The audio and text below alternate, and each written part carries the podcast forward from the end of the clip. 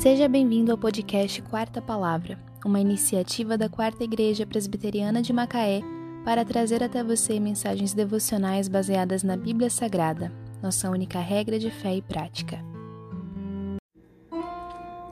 O que encobre as suas transgressões jamais prosperará, mas o que as confessa e deixa alcançará misericórdia. Provérbios 28, 13. Imagine uma criança que acaba de quebrar o vaso de sua mãe. Não qualquer vaso, mas um de cristal herdado de sua bisavó como presente de casamento. O menino fica aflito, tem medo de apanhar, mas também lamenta o ocorrido.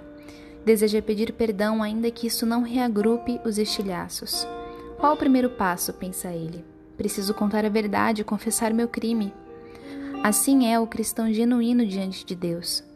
Quando peca, se arrepende, e quando se arrepende, corre aos pés da cruz, denunciando a si mesmo como imerecedor do amor de Deus, e ainda assim desesperado por ele.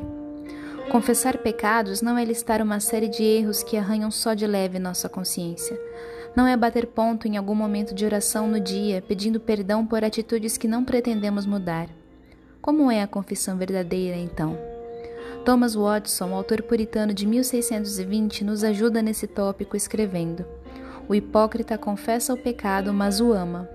O verdadeiro cristão é convencido dos pecados que confessa e detesta os pecados dos quais é convencido. Não seja indiferente às suas transgressões das leis de Deus. Ainda que nossa confissão não reagrupe estilhaços nem desfaça consequências de pecados passados, seja dado o primeiro passo por meio de uma inspeção diligente de nosso coração, encontremos pecados específicos que tratamos com indulgência e os confessemos com contrição. Oremos.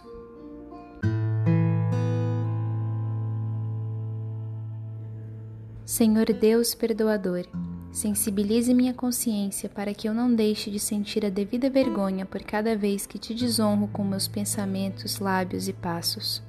Dá-me o desejo de abandonar meus pecados e a confessar-te com sinceridade aqueles que desejam abandonar. Pela intercessão de Cristo, rogo. Amém. O que encobre as suas transgressões jamais prosperará, mas o que as confessa e deixa alcançará misericórdia. Provérbios 28, 13. Só lhe deu glória.